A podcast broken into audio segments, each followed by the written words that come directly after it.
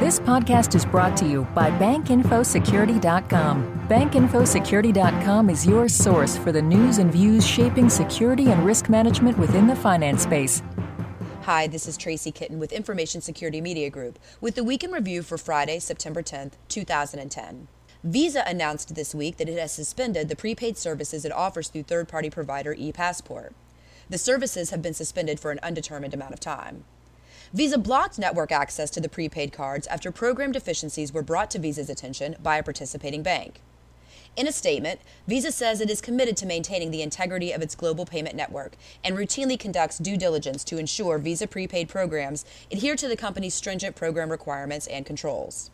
Deborah Geister, Senior Director of Anti Money Laundering and Compliance Services at LexisNexis Risk Solutions, says financial institutions should always be carefully reviewing their card programs any prepaid program that a financial institution is underwriting, especially in light of the new Card Act regulation, should be viewed as an extension of their AML program.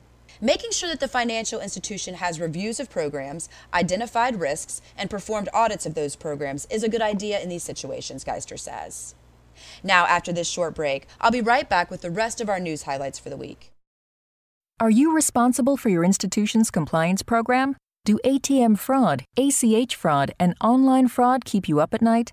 Do you have any certifications which require continuing professional education credit hours? The solution to your problems may be the bankinfosecurity.com educational webinar library. You'll find plenty of courses that align with your core responsibilities. Visit bankinfosecurity.com for more information on how to access these webinars. Patrick Gorman, former Associate Director of the Office of National Intelligence, says cybersecurity should be every entity's most critical concern, yet it is often overlooked.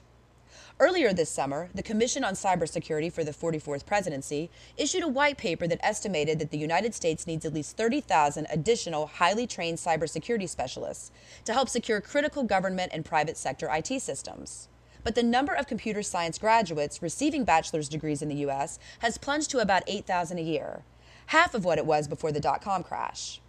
But Gorman does provide some positive news and offers up some thoughts about how those numbers can be boosted.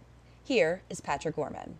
In 1958, when the Soviet Union launched Sputnik into space, the United States responded, and they responded very quickly with the National Defense Education Act. It was really recognizing that we were really pretty far behind, and we were kind of surprised the Soviet Union was so far ahead in science and technology. The government moved out smartly and they moved out quickly, and they put substantial resources into building up our science, technology, engineering, and mathematics foundation in this country, and I think it had several benefits. One, the direct benefits to the space program and the national security, but indirect benefits to the nascent IT industry that was coming out of Silicon Valley and out of Boston at the time. We're going to have unintended consequences of this, and if it's done right, there are good unintended consequences, and that's building up our, our STEM foundation in this country.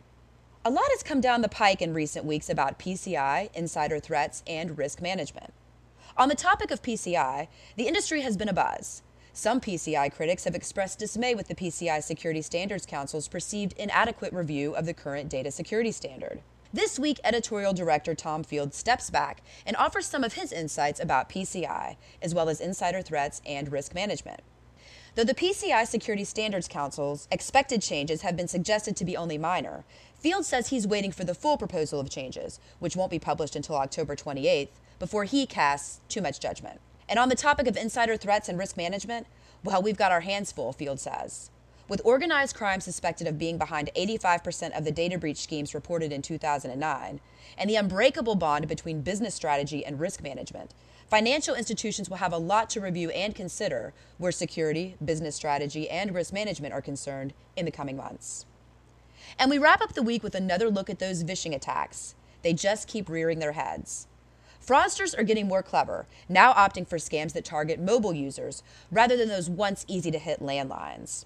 Last month, 10 phishing attacks that incorporated a mix of calls and text messages to mobile phones were reported in various communities throughout the country. The one common factor?